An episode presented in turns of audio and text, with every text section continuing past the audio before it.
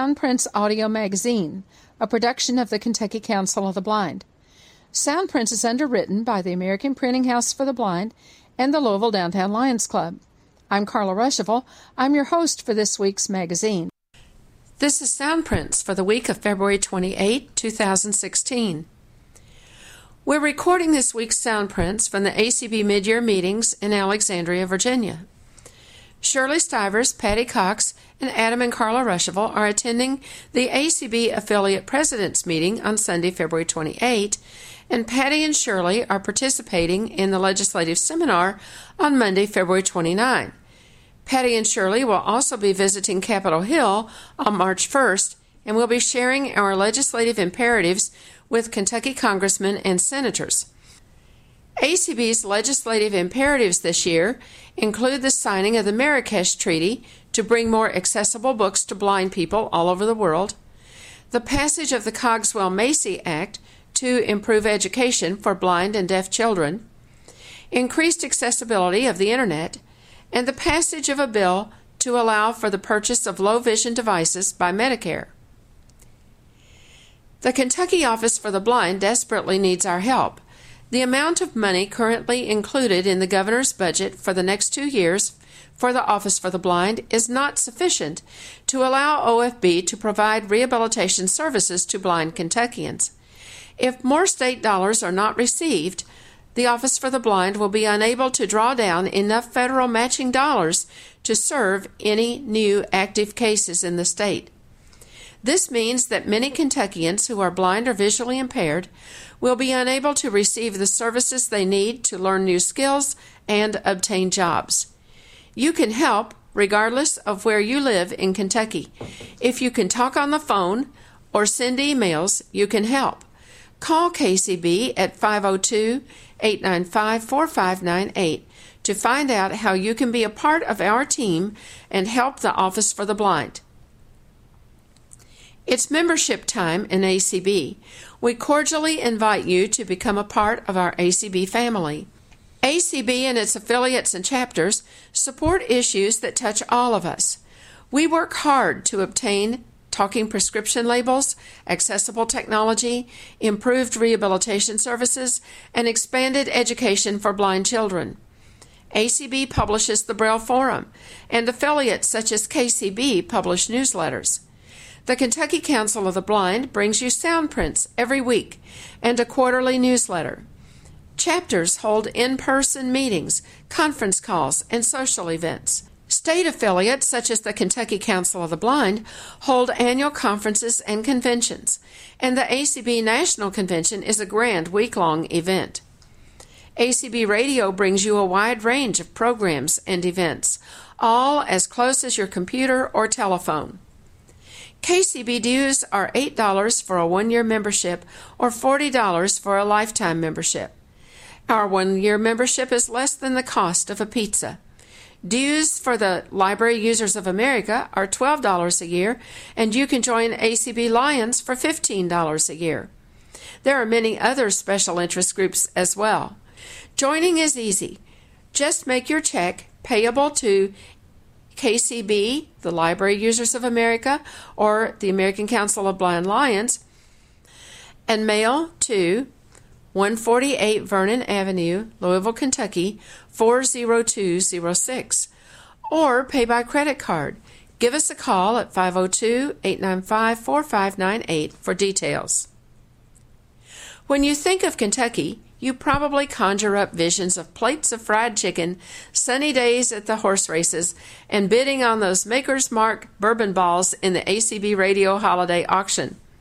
You more than likely don't realize that Kentucky has 120 counties, more than any other state in the Union, and that each of those counties has a county court clerk, elected to that office in a general election every four years. David Nicholson is the county court clerk for Jefferson County, where Louisville is located, and he explains the role of the county court clerk at the February 9 meeting of the Louisville Downtown Lions Club. His talk was very interesting, and we share parts of it with you on page 2. Games can be relaxing, addicting, and educational. There are all kinds of games card games, role playing games, adventure games, word games, trivia games, games of chance, games that require a lot of skill, and games that require almost no skill at all. There are board games, dice games, single player games, and games that can be played by two, four, six, eight, or unlimited number of players. Here on Soundprints, we've brought you features on several game apps for the iPhone, including Dice World, Trivia Crack and Kingdoms, and many others. This week we talk with Marty Schultz, creator of the Blindfold games for the iPhone, and we discover over 20 games designed to be played without vision using standard iPhone gestures. Marty, who is sighted, shares his story of how he became involved with creating the games for blind people. He introduces a wide range of blindfold games, including card games, word games, racing games, and even an audio version of the popular Candy Crush. Have fun meeting Marty on page 3. And on page 4 is the Soundprints calendar. Page 2. Well, I uh, am very appreciative and, and uh, welcome this opportunity to come before you this evening and share with you a little bit about the office of Circuit Court Clerk. And how many of you are familiar with the office of the Circuit Court Clerk? We got We driving have license. driver's Yeah, driver's A little bit. license, good. What about uh, boat tags? We get boat tags at the Circuit Clerk's Long time office? Huh? I had one a long time ago. Well, Those years are over. I was uh, when when I took over in 2007. Uh, I would stand before organizations and I would say I'm the circuit court clerk, and they would say, "Oh, judge, it's good to have you out tonight." you know, judge, because they'd hear circuit or court, or they would hear clerk. Well, now she's a nice lady. What are you going to take her picture down, though? I was just there, and you. So I realized they were talking about the county clerk, and she is. Our county clerk is a lovely lady, and we work very well together. Um, but there always is that that that confusion. So finally, I had to uh, turn to my. As you notice, they're on my right hand. you know, I had turned to my experts. And I said, you know, people don't know what our office does, and they, you know. So we came up. With a new tagline is, "I'm the CEO of an entity here in Louisville, Kentucky. It has 329 dedicated employees, and we take in 44 million dollars in revenue. Wow. So now I had their attention. that is what the office of circuit court clerk does. Is I like to tell our new employees when we onboard our employees, and that's the area in which Steve works in, is we do important work in that office because we are two constitutional duties and responsibilities. Number one, we're the custodian of all court records, all court records. And we issue the Kentucky driver's license or personal ID card. That is an awesome responsibility because as custodian of those court records, we're responsible that we cannot take away somebody's liberties that the courts have not judged should should be taken. Nor do we want to mistakenly release someone that the courts have deemed are a threat to our community.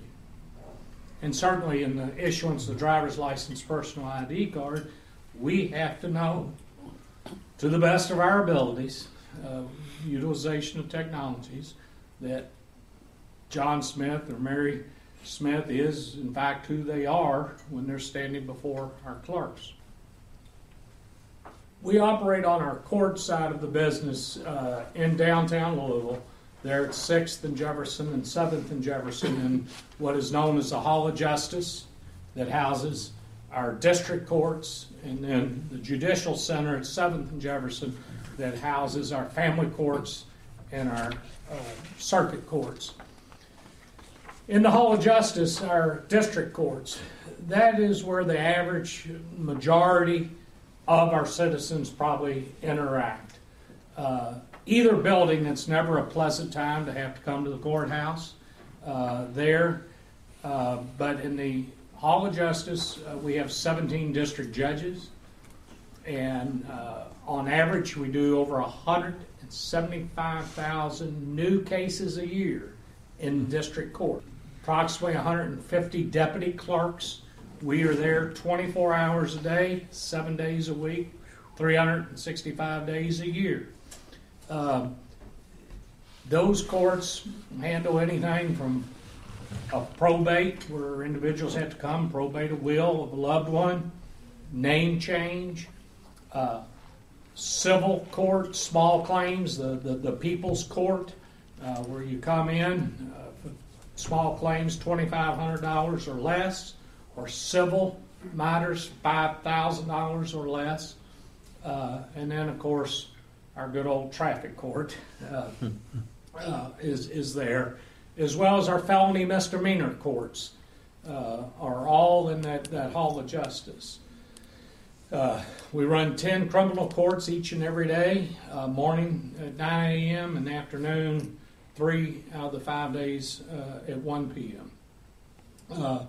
Then we have our civil courts uh, that run every day, uh, and one of those courts, our mental inquest court, uh, is out in the community on Wednesdays from uh, Norton's downtown all the way to uh, Central State Hospital out in the in the uh, Anchorage area, um, and then the other mental health facilities. Uh, so they're out in, in the community. We send our deputy clerks out in the community. Uh, if there's a, a senior citizen, uh, we, elder abuse, uh, and the individual can't get to the courthouse, uh, we will team up uh, with other justice partners and go out and, and process uh, the paperwork that, that's needed to bring about an action if they're seeking seeking that action. So that's that's the district court side, the most active side, uh, the most uh, area in which citizens do come in contact, either uh, unfortunately as a victim, a witness, or certainly a defendant. Uh, and we have to represent all all of those interests. Uh, over in our judicial center, family court is just that. There are 10 family court judges, about 55 employees in that area, um, and that's your divorce, adoptions, terminations, uh, matters that, that go before those 10 judges. Um, and they, they deal, you know, some of the most challenging uh, type of cases. Uh, obviously, when you involve children and family units, uh, that's, that's, that's very challenging uh, work in, in that environment. And then our uh, 13 circuit courts, uh, 13 circuit judges, about 60 employees uh, in that area. Uh, and excuse me, the family court has about 14,000 new cases a year. Circuit Court has about 14,000 new cases a year. Most serious of the serious, uh, complicated medical malpractice, uh, civil matters, real estate transactions, business transactions, uh, to the felony, armed robbery, capital murder.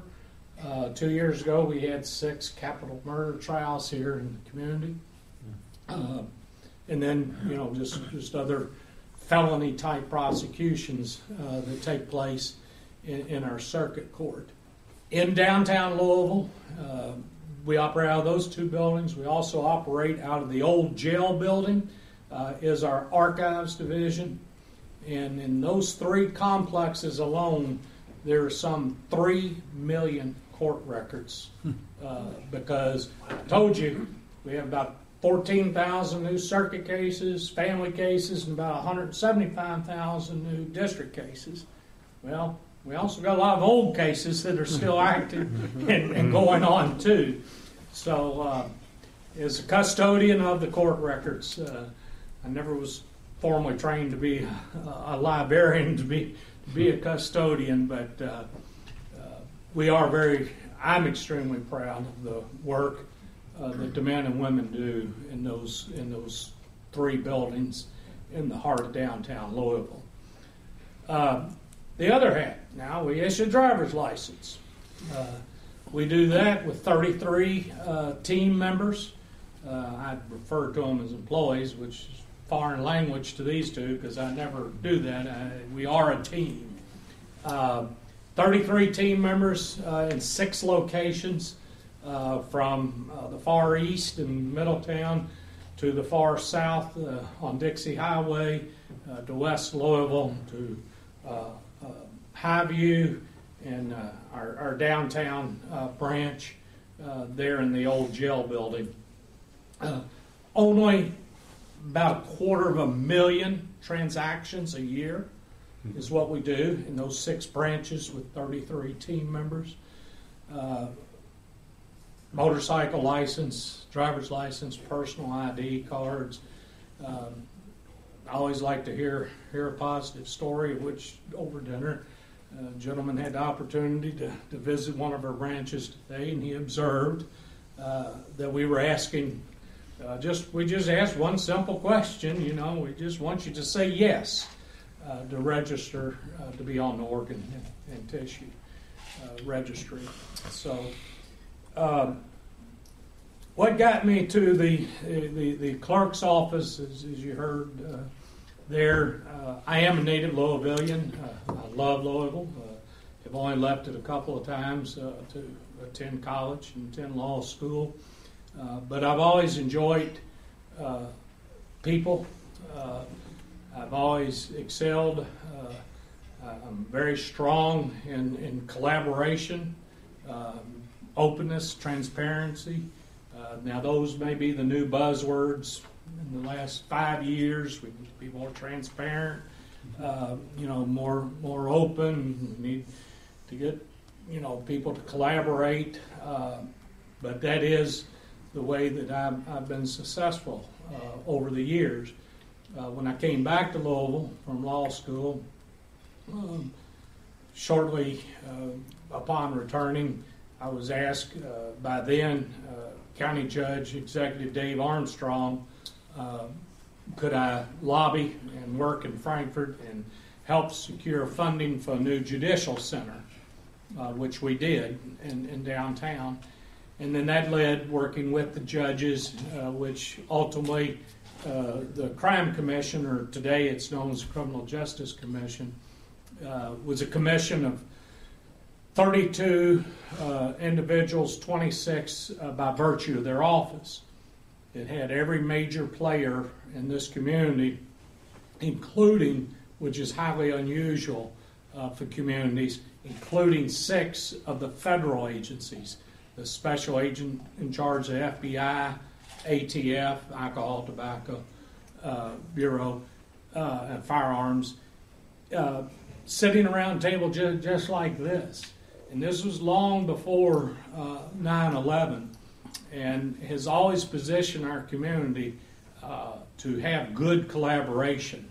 Uh, and good working relationships among uh, our first responders and, and our federal agencies um, and I ultimately was asked, asked uh, was appointed their executive director, and, and, and very unfortunate that uh, right right after within two years of that appointment that, that, that 9/11 uh, did occur. Uh, but because we had been and we are uh, the oldest uh, continuous in operation criminal justice planning coordinating council, which now they're popping up. You know, they're they're realizing the importance that they can play in addressing criminal justice issues. Uh, we were positioned very well in this community to seek uh, the Homeland Security, and, and we went after uh, some Homeland Security funding that uh, brought $45 million uh, to this community in, in aspects that you don't really see. You don't realize that uh, from West Point to Westport along the river, uh, that's under constant surveillance. You don't see the security features uh, at Churchill Downs, at then uh, the, the fairgrounds, uh, all these uh, high public uh, venues. If you're out in the Crescent Hill area, you may have thought, well, my water rates go up, and here they put that beautiful uh, fence all around there. They just are wasting taxpayers' money. No, that was Homeland Security uh, monies uh, to protect uh, that, that, that facility. Uh, and there's a lot of those around that, that, that we were involved in uh, to make Louisville a safer home and, and, and, a, and a place to raise, raise families. So that's a little bit of, about the past. Uh, what's important, uh, I know that it's all important, but uh, knowing I was coming out this evening, I um, had emailed, uh, uh, not supposed to do that while you're driving, but I had texted, and I got, got, got an email. Uh, do many, any of you know Shelley Snyder, the executive director of the Trust for Life? Uh, She spoke at our club, it's been quite a while ago, but she did speak to us. You're not Joe, are you? Joe Blay, maybe? Joe Belay, yeah, that was our He's a past member of our president, yeah. club. Yeah. Well, she, uh, she, she emails me back and, and she says, well, look, wonderful. At which Lion Club are you speaking? We, and it's all, it's all caps, love, the word love, the Lions Clubs. I've spoken to several around the state, including some here in Louisville. The one I remember clear is the one located at Vips. and, and Joe, how you Joe Belay. Joe Belay. Okay, Yeah. is a member there. Joe is head of the University of Louisville Lions Eye Bank. We work hand in hand with the Eye Bank in their quest to educate more Kentuckians about donation to save sight through the cornea donation. And then my neighbor, and he is literally two houses down, I know Paul Flynn, KODA CEO, has been heavily involved with the Lions for many years. The Lions were, and again, all caps, first to encourage donation, as their focus has been on saving sight since before organ donation even existed. They are very passionate about their mission, and it's great that you will drop by and visit with them this evening. I, I say that because go back to my Kosair Charities uh, is when I was asked, you know, and I didn't know anything about Trust for Life. Uh, Trust for Life was started uh, from a former circuit clerk uh, who uh, lost a, a loved one waiting for a heart transplant. And when he saw uh, the widow and the little children, you know, he, he thought, we, there's something I can do.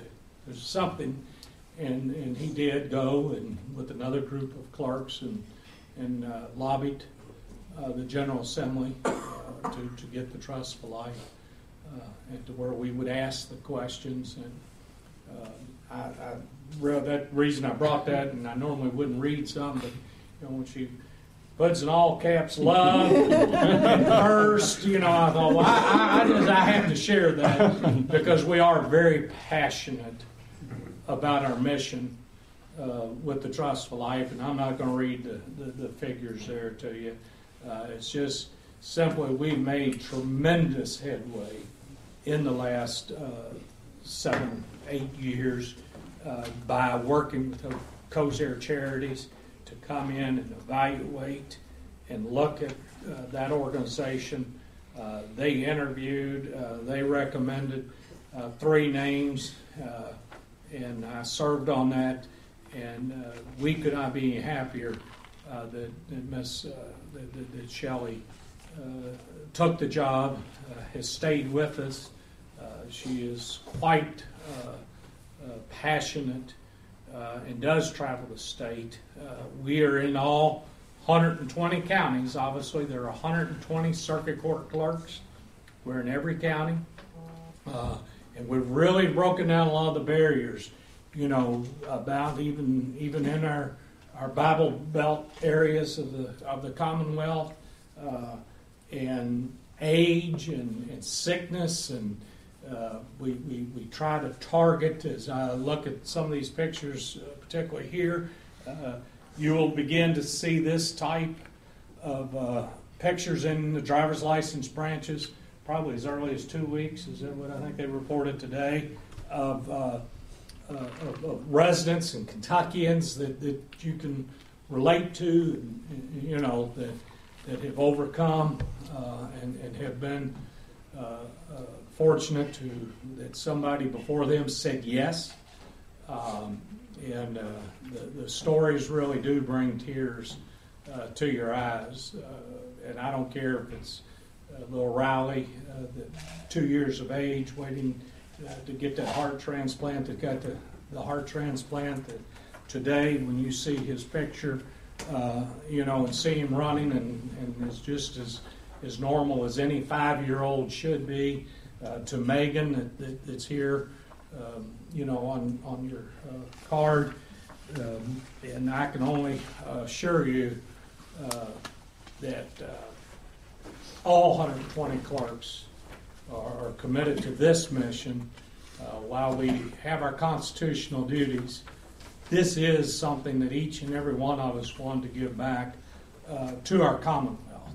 And, you know, now we really are saying, you know, back, back to our home, our communities, because in every county, uh, there, there's a need in each and every county, and it covers all, all spectrums. So.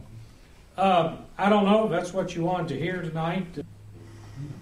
Okay, well, I sincerely appreciate you giving me the opportunity, so thank you again for having me. Thank you. Thank you, Stephen and Danielle, too.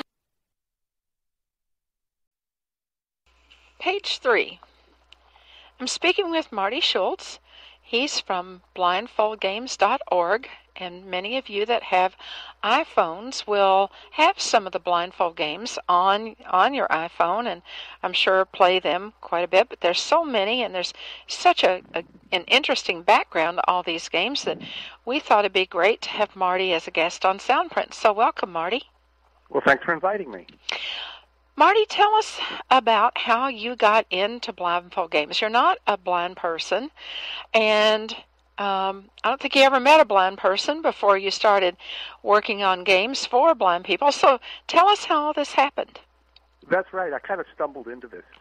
I had when my daughter was about 11 years old. I saw her working on um, a list for her birthday, and every day she'd have a new birthday wish list, and it would be over and over again. I said there should be an app for that. So I thought I could either create an app like that and then have some of her friends be kind of a focus group, or I could actually design the app with a bunch of kids from her school and teach the kids a little about the STEM curriculum and how apps are built. So I contacted the head of school where she was going, and we organized an after school club for about six weeks, three days a week for an hour. And over the course of uh, the six weeks, myself and about uh, 25 kids that were anywhere from fifth grade through eighth grade designed the app. It was called Wish to List. And while it wasn't necessarily a hit, the kids learned a lot about what it takes to build an app. And then the head of school invited me back to teach the club again and also to teach uh, some programming to the middle school kids. So in the second semester, I asked the kids what they wanted to build this time, and they said a game. I said, well, if we're going to build a game, let's make it a really different game. And they went off, and about two weeks later, they came back, and every game idea they had was similar to every other game in the App Store. so I said, well, I don't want to do what everybody else has done, and I also don't want to have to hire a graphic artist because they can be expensive. So, right. why don't we do something with just a blank screen? Let's make a driving game for blind people where they drive with their ears instead of their eyes. And the idea of the game would be if you get too close to the left or the right side of the road, the the music in either your left or right ear would get much louder. Mm-hmm. We, the kids and I worked on this game for about six months or so, putting more and more obstacles into the road and prizes and it was a pretty fun game, but we hadn't shown to any blind people yet because I was kind of nervous about that and how they would review it. I guess. Yeah. So fortunately, somebody there knew somebody over at the Miami Lighthouse for the Blind. I contacted the woman there, and she arranged a Saturday afternoon where a bunch of the teen gamers would come in and check out the game. And I staged about 12 different iPads with the game, and they played it all afternoon, and they absolutely loved it. They just had wonderful suggestions. There was one 16 year old girl there that's been blind since birth, and she said she just can't wait to play her sighted friends because she'll so beat their butts. and she was really good at the game. And then I, there was another boy there that uh, asked me if the screen was dark. I guess he could te- detect shades of light. I wasn't too sure. And I said, yes, the screen is always blank because this, you play this with your ears, not your eyes. And he said, well, sighted people will think their iPads are broken, so you better put something on the screen. and we did, and we took a lot of their other suggestions and implemented. And then when I finally released in the App Store back in February of 2014, some of the people on AppleVis discovered it. I didn't even know about AppleVis at the time, and it jumped. It was picked as like the best app of the month back in February or March, I think it was. Mhm. Then from there, kind of, um, I've been building one game after another. I remember I go back and forth to Boston a lot, and a person from the Carroll School for the Blind contacted me saying, "The next time I'm in Boston, can I visit him?" So I said, "Fine." Two days before that meeting, he says, "Well, I'll be home that day, but I have some people coming over. You can meet all of us." They were up the prior night, all hours of the night, playing blindfold racer. And when I got to meet them at their house the next day, I met Judy Dixon, who runs the talking book program for the Library of Congress. I met Kim Charlson, who was Brian's uh, wife, who's the president of the ACB, and um, Doug Wakefield, who's been very active in um, accessibility issues over the past 30 years. Doug's retired now. And at that meeting, I, I think I hung out with them for about four hours. They told me what was important in a game that's for visually impaired people. It has to have a lot of physicality. It has to have a very good soundscape. And I took all that information and it kind of stayed in the back of my mind as I built more apps. And out of that meeting, Judy asked me to put together a Sudoku on a nine by nine board. Mm-hmm. And Doug asked me to do a cryptogram game, and I did both of those. And then a few weeks later, I met Joan Becker from the Perkins School, and she had just gotten back from a trip in Las Vegas, and she was playing blackjack for the first time in her life. And she said, "Can you make a blackjack game?" And and from that, just kind of launched three more games. And then I did a, a video poker game after that, and then I had a lot of requests to do uh, Crazy Eights and Uno, so I did those card games, and then Hearts and Spades, and I think Judy asked me to do a solitaire game, and I did that. And then I started doing uh, some what I call m- movement games, where I wanted to do a game that was similar to Angry Birds, because Angry Birds was really popular at the time, and I couldn't come up with a good audio equivalent of that. So I ended up coming up with an audio version of the old video game called Frogger, and called it Hopper, and that was very successful. Then I did Pong, then I did Breakout, and a few other games like that. Ah, what else have I done? Then I uh, did some more card games. I did some more casino games like uh, roulette and craps, and um, most recently I just came out with bingo. Um, about a year, about a half a year or so ago, I was working with a couple of people who were on the Blind Bowling League, and they and I collaborated to come out with Blindfold Bowling. And I think actually the bowling game is now the most popular of all the games that I have done so far. Oh, really? So yeah, it's, it has. I think Blindfold Racer itself, between sighted and uh, the blindness community, probably had about seven thousand people look at it, but a lot of those people were sighted. I think the bowling game had about twenty two thousand five hundred downloads. Oh, my goodness. Yeah, there are about twenty-five thousand people in the United States who own iPhones or iPads and um, are are visually impaired. So I'm only kind of scratching the surface of the people who know the games, but still, it's fun. And I have a, a great group of testers that I work with. Over the past two years, about 50 to 75 people have volunteered to be testers, and every time I come out with a new game, I first run the idea by them. They tell me what's good about it, what's bad about it, what has have there, and then over the series, over the course of about uh, three to six weeks, the game starts taking shape, and I take all their uh, suggestions very seriously. And by the time it's done, it's a great collaborative effort. The the game that's just about to come out now, I'm actually doing two of them. Shuffleboard will be out soon. It's like the seventh or eighth kind of movement game I've done. And then we're just finishing up a, a variant of Wheel of Fortune. Now, talk to us about how, I mean, games are they're fun, but there can be a real positive side to playing games. Um, many years ago, when, oh, even before the um, IBM DOS was around, back in the old Apple days, um, Uh, I started teaching technology, and people people were you know they they sort of had a had a, a phobia about they they had this idea that the computer was somehow going to reach out and and beat them up or something you know? And uh, so sometimes when they were real real reluctant to try doing word processing or whatever I, I just put them on to, to doing a game. And of course the games were very simple in those days and you didn't have too much to choose from but still it helped to break the ice and it helped people to get over that fear, and it also helped them to realize that it could be fun. And so today, that same kind of thing can apply. Games can be educational as well as um, just just fun to do, and um, you know that it can be a way I think to get people over that. Um, sort of reluctance sometimes to try the iPhone um, I have people who call me up and they say, "What's a, a you know, I'm just losing my vision, and what is a good accessible phone for me?" And I said, "Well, what, what kind of phone do you have now?" "Well, I've got an iPhone." I said, "Well, you've got the best thing you could have. Let's just turn the speech on." and turn the sounds on so that it becomes accessible. Well, they have no clue that all that is there. So, talk to, to us a little bit about how games can really be um, helpful to blind people and maybe to people with other disabilities as well.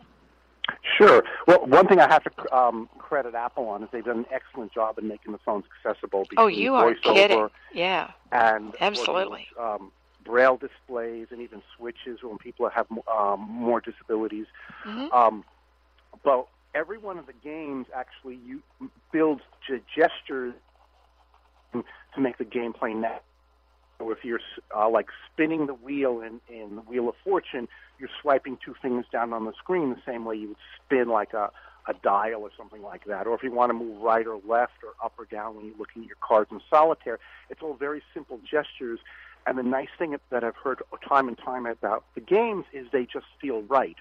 A lot of games that have accessibility bolted onto the game mm-hmm. um, as an afterthought they're, while they're okay to play, they're not designed as a rapid audio game. Whereas all the games I've built are rapid audio games, and every gesture just matches naturally to the game.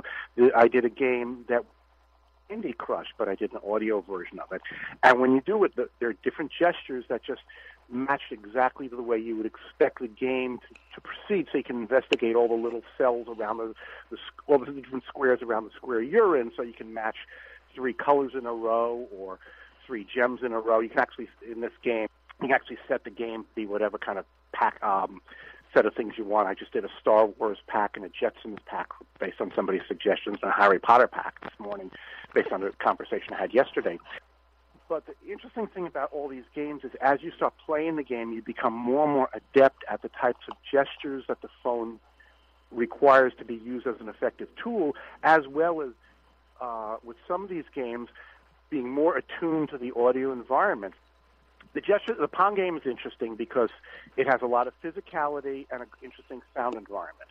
So the way Pong works is you hear a ball coming from either the left or the right, and then you have to move your your hand left or right until you can get the sound centered in this in your head, equally between both ears. When you do that, then the ball will hit the paddle, you'll, and you'll hear it bounce off the paddle, bounce around a, a little in the environment, and then start heading back towards you. It gets louder and louder, and it's either coming in from the right or the left. So again, you move your arm, or if you're sitting in a a um, a moving chair, you move your entire body to the left or right. So the sound again is in the center of your head, and that bounces, and you keep playing that as you get higher and higher levels. And you know, with each level, the ball gets a little faster, or I throw in an extra ball, but it it's really improving your response and your trust of the environment to be able to play the game effectively. In another game, which is called Blindfold Barnyard, you have to find animals in the barnyard and then move them, hitch them to a fence, and then move them from the fence to the barn. And the way you locate the animals is you put, you put your finger anywhere on the screen, and then the the game will tell you there's a cow to the northeast or there is a sheep at three o'clock. You move your finger in that direction until you find the sheep, and then once you find the sheep, the sheep will stop buying, ba ba ba, and then you drag it to the east fence, and you keep dragging more and more sheep to that fence, and then you eventually move the sheep um, from the fence into the barn, and then you score points. And What happens if you put a if you drag a cow to the fence where the sheep is? then all then the cow and all the sheep run away. Oh, and you have to start all over again. Well, you have to start. You basically have to look for new animals. So and and new animals pop up in the barnyard anywhere from every one second to every 15 seconds, depending on how fast you want the game to be played. Oh, And you score more and more points the more animals you move into the barn. So there's some people there that have scored up in the high. I think the high score I've heard about was about 1700. my And this is in the three minute game, and he's just going uh, as fast as the animals pop up, he can move them into the right fence.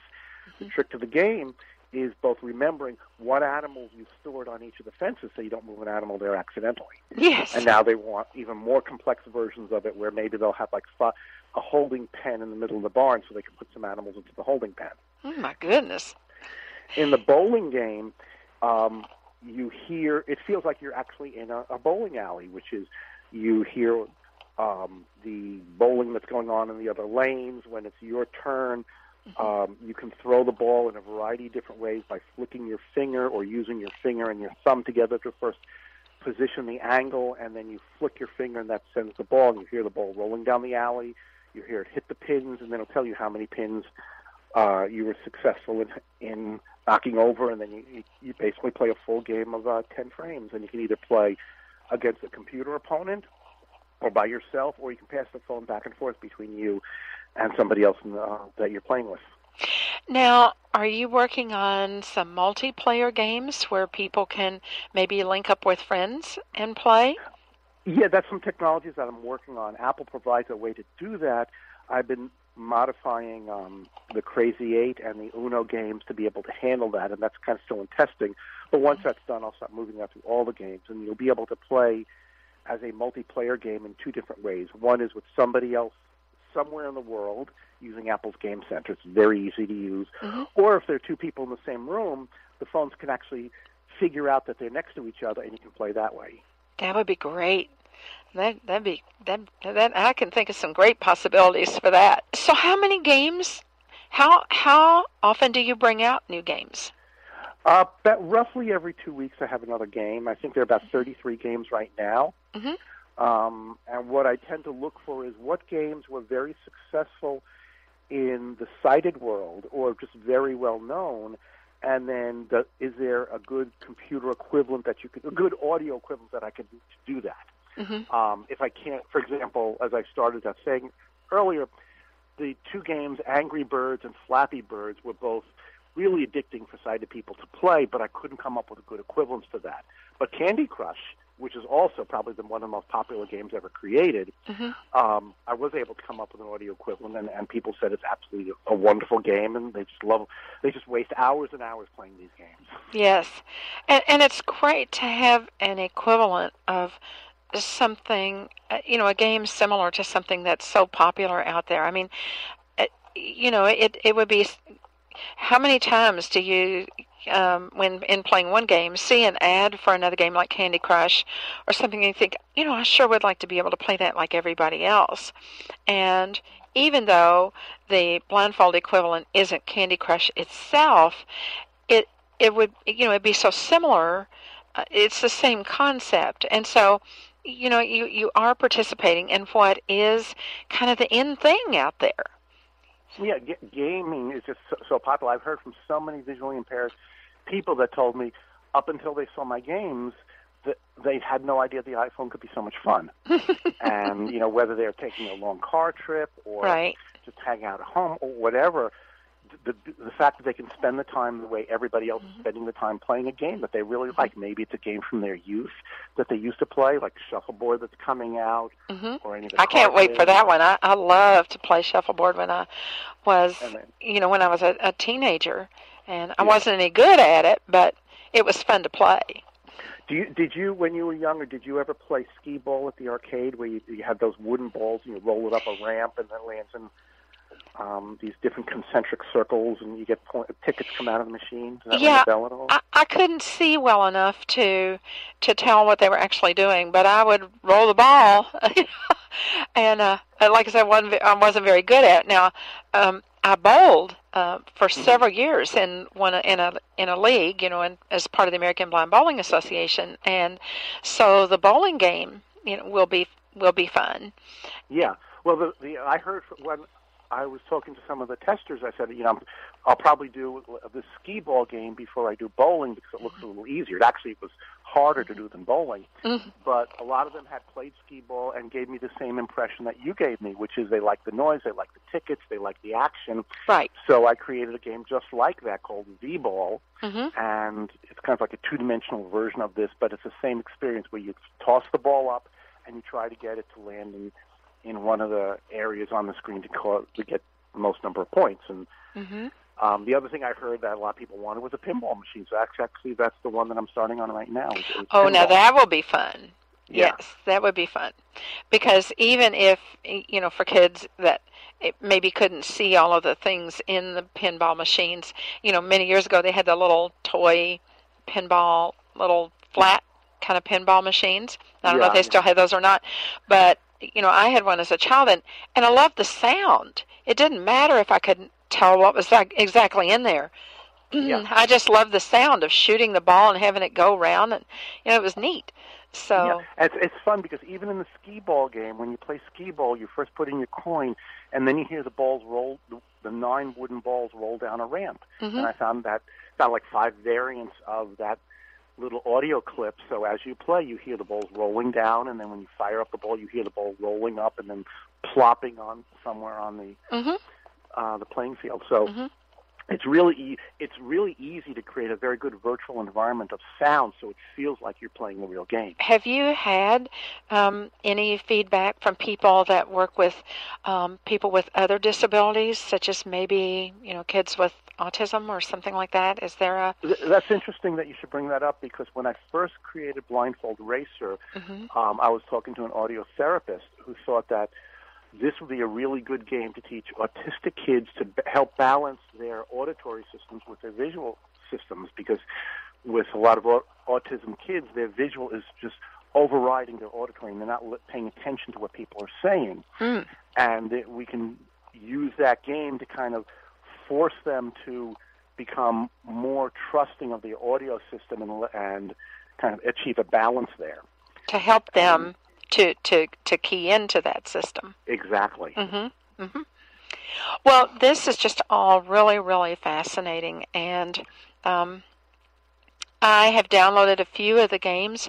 I played them a little bit over the past. Which games did you play? Um, I had downloaded the. I think it was a, a blackjack game.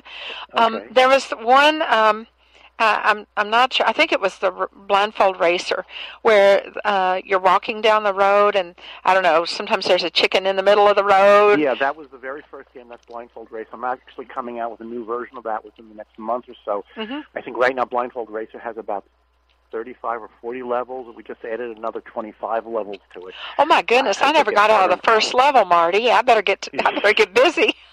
Yeah. so well, I'm really, I'm really appreciate you taking time and talking to us about it. And as new games come out, maybe every couple of months we could chat about the new games that are out there because I, Sure, I I think it will really broaden the horizon of people who are just getting into the um, iPhone as well as people that have been, you know, gamers on iPhone for a long time. I mean, one thing about my games is they appeal to everybody because Mm-hmm. I have games no no matter what you want. So I'm not looking just people who think they're gamers and they they like all these role playing games, but Mm-hmm. Yeah. know, even cards or things like that. Right, I think right.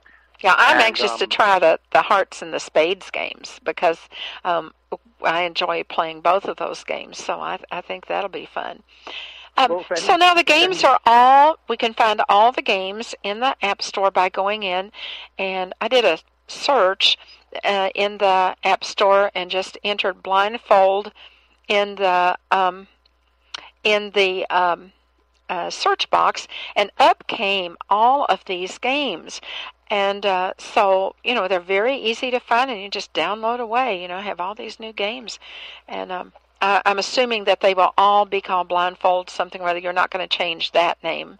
That's right. I'm, I'm keeping with that brand. The other thing people can do if they wanted to visit uh, my blog, which is blindfoldgames.org, which lists all the games there. Mhm. If they sign up for the blog, they'll get a, like an email once a week where I tell. Sometimes I'll announce a new game I'm building, or a lot of times I'll just simply say what it takes to make a game and kind of what the technical trade-offs were, and how I put together, and what kind of ideas the testers came up with. So Okay. it's a lot of kind of like behind-the-scenes view of how a game is built. Right. So visit blindfoldgames.org to um, to get onto the email list w- through the blog and go to the search box in the App Store and look for the blindfold games. You will find all kinds of great things there. Thank you so much, Marty. Oh, sure thing. And if anyone has any ideas for a new game, they can just drop me an email at marty at blindfoldgames.org. Thank you. Well, thanks a lot. Page 4. The Sound Soundprints Calendar. On March 2, the KCBPR Membership Committee will hold its meeting at 8 p.m. by phone at 605 475 6006, code 294444. March 3 is the next meeting of ACB Lions, monthly meeting for blind lions from throughout the country. Call 712 432 3900 and enter code 796096. The call is at 9 Eastern. On March 4, the GLCB Roundabout will have Braille and Tech Tips from 3:30 to 5, a presentation on the Civil War in Jefferson County, a look back in time from 5 to 6 p.m., dinner from 6 to 7, and games and crafts from 7 to 10. On March 6th, the Greater Louisville Council will be holding its committee meetings. The Advocacy Committee meets at 7, the Education and Technology Committee at 8, and the Activities Committee at 9, all on the conference line at 605 475 6006, enter code 294444. On March 8th, the Bluegrass Council quarterly meeting will be from 12 to 2 p.m. The program is being presented by Vanda Pharmaceuticals. The meeting will be at the BCB office on South Broadway in Lexington. Call 859 259 1834 for more information. Also on March 8, the Support Alliance of the Visually Impaired, Savvy, will hold its monthly meeting from 1 to 3 p.m. Central Time in Owensboro. It will be at the Wing Avenue Baptist Church, and the presentation is on emergency preparedness. For more information, call Rick Bogus at 270 684 4418 or Bill Roberts at 270 485 8170. On March 10, the Northern Kentucky Council of the Blind will have its monthly meeting at 7 p.m. Eastern by phone. Call 605 475 4700 and enter code 155619. March 11 is a GLCB roundabout with Braille and Tech tips from 3:30 to 5, a discussion topic which will be eating healthy with diabetes from 5 to 6 p.m., dinner $5 a person from 6 to 7, and games and crafts from 7 to 10.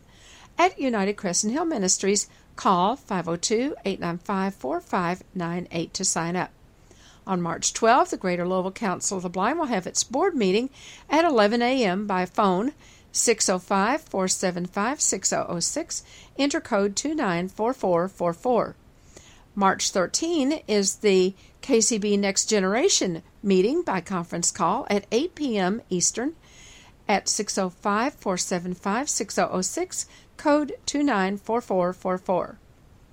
On March 15, the Tri State Library users will have its in person dinner meeting in Louisville.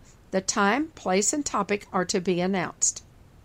If you have questions about the Kentucky Council of the Blind, or you need information on resources for people with vision loss, call us at 502 895 4598 or email us at kcb at kentucky acb.org.